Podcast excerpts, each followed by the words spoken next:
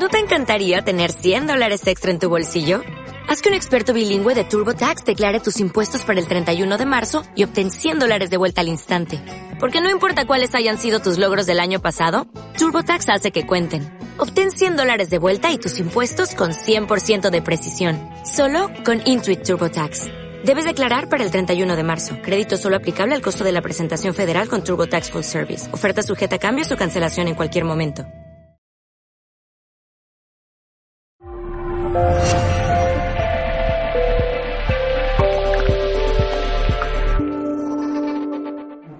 Bueno, un saludo, eh, queridos seguidores de Mindalia Televisión y de Mindalia Radio. Os habla Carlos González Delgado y vamos a comentar un nuevo capítulo de esta maravillosa obra titulada Consciencia de Emilio Carrillo de la editorial Sirio de Málaga.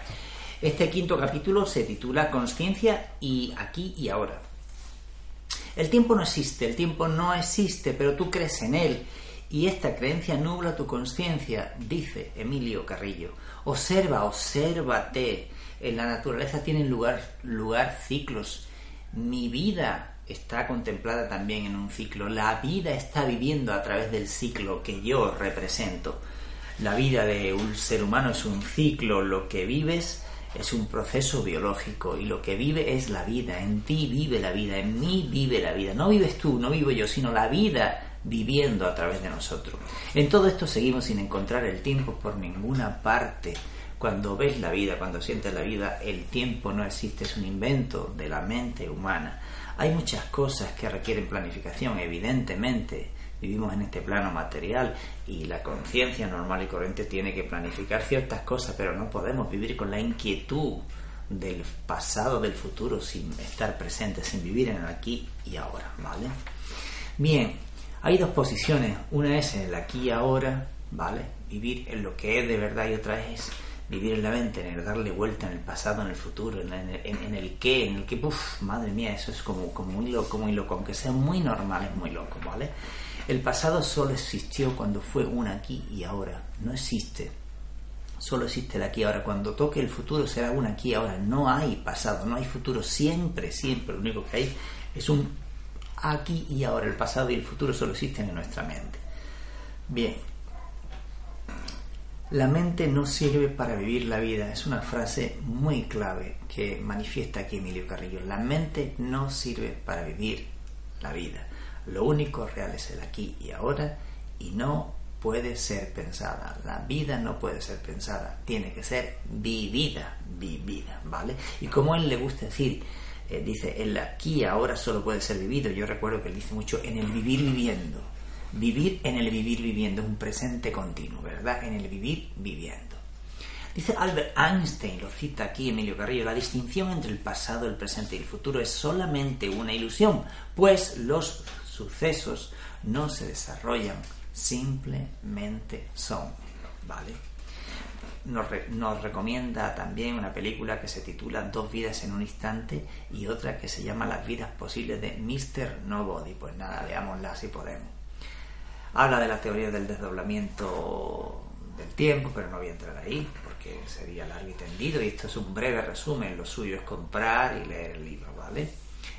Tu verdadero hogar y el mío es el aquí, ahora. El propósito de la vida radica en vivir, vivir viviendo, aquí si lo cita, en el aquí, ahora. Vivir, vivir, viviendo en el aquí ahora. El acto de pensar tiene lugar cuando tú estás aquí y utilizas la mente a sabiendas con algún fin. Ese es el acto de pensar. Dice, y el aquí ahora es tu espacio sagrado de libertad. Qué bonita definición, tu espacio sagrado de libertad. En él crea las actitudes y a partir de ellas las acciones. Y yo te recuerdo, no hay nada ni nadie en la vida que te obligue a tener a decidir, a adoptar las actitudes que tú ya en conciencia superior no quieres tener. Eres dueño y señor de tus actitudes. La frecuencia vibratoria de tu actitud oscila entre el amor y el no amor. Las actitudes moldean los pensamientos y las emociones y dan lugar a las acciones.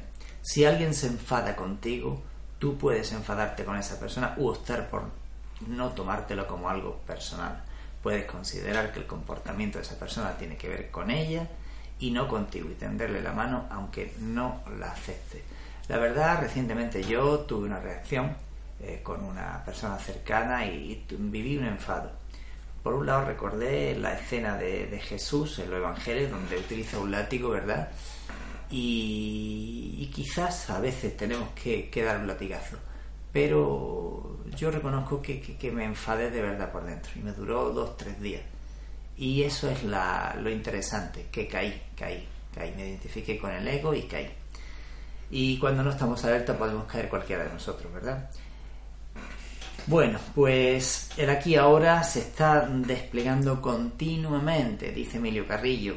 Tienes en todo momento un espacio de libertad para modular las actitudes a cada instante. Eso es muy bonito. Si algo aprendí de la logoterapia de Víctor Frankel, que la estudié durante tres años en Madrid, fue que la última de las grandes libertades humanas es el poder de decidir tu actitud.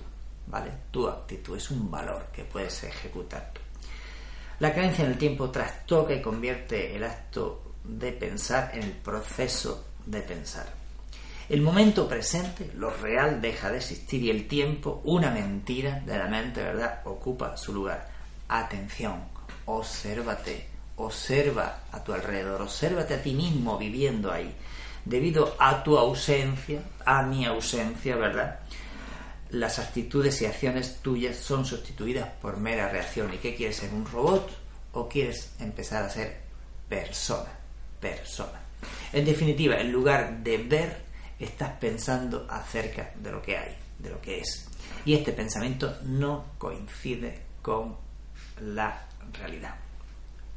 Los sistemas de creencia te hacen pensar que ante tal situación hay que reaccionar de una manera concreta.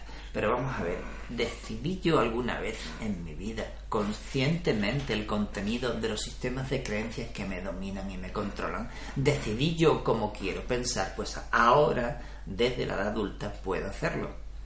Es difícil probablemente, pero no es más difícil seguir viviendo con sistemas de creencias que nunca fueron conscientemente elegidos por ti. Eso es seguir siendo un esclavo. No seas un esclavo, por favor. Inténtalo al menos de verdad, de verdad. Bien, te han enseñado a reaccionar, pero la correcta acción, y recuerdo aquí a Carlos Díaz, profesor de la Complutense de Madrid, una persona de quien aprendí mucho en la formación eh, logoterapia en Madrid con AESLO, la Asociación Española de, Logoterapia y Análisis Existencial, pues este hombre se autodefinía como un anarco eh, cristiano y, bueno, y decía que la correcta acción sobreviene de la abundancia de silencio. La correcta acción sobreviene de la abundancia de silencio. Si no cultivas un jardín privado de tu conciencia superior, ¿cuándo va a tener silencio, verdad? Si siempre está en que tengo que, tengo que, tengo que, pues nunca podrás ser tú. Bien, rompe con el hábito de abandonar la realidad viajando mentalmente por el tiempo. Rompe con eso. Observa lo que experimentas de instante en instante, estando atento a ello. No reacciones ante nada, no te dejes llevar ni arrastrar por los estímulos e impulsos externos. Yo recuerdo la herencia que le dejó el padre de Gurdjieff, o Gurdjieff, como le queramos pronunciar, a su hijo. En el lecho de muerte, ese padre coge al hijo, le estaba dando la mano y dice, hijo mío, te voy a dejar la mejor de las herencias que un padre puede dejar a su hijo. ¿Cuál padre? Pues mira, me tienes que prometer que pase lo que pase, no vas a reaccionar ante nada ni ante nadie antes de 24 horas. Y el hijo dijo, sí, padre, se lo prometo, y creo que decidió reaccionar, en este caso ya no reacción, sino responder mínimamente 48 horas después. Si asumes para ti la herencia del padre de Gurgiev, tu vida va a cambiar simplemente con esa decisión en la acción ejecutada, elevada, ¿vale? Realizada, elevada, incorporada a tu biografía de alma. Bueno, céntrate en el aquí ahora. Permite que esas actitudes se plasmen en acción. Esta es la clave. Podemos empaparnos de conocimiento espiritual, desarrollo personal, toda la marimorena que nos dé la gana. Pero si no ejecutamos acciones y adquirimos un compromiso ético con ese conocimiento superior y transformamos nuestra vida en la acción, estamos perdiendo el tiempo. Así de claro, ¿vale? Mejor quédate con un pepe, con una pepa y serás más feliz. Libérate de los sistemas de creencias.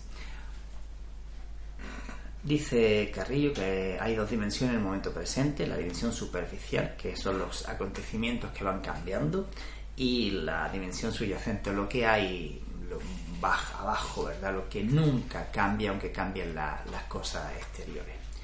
Bueno, seguimos comentando alguna idea. Alerta supone mantenerte consciente, atento en el momento presente, estás presente de instante en instante.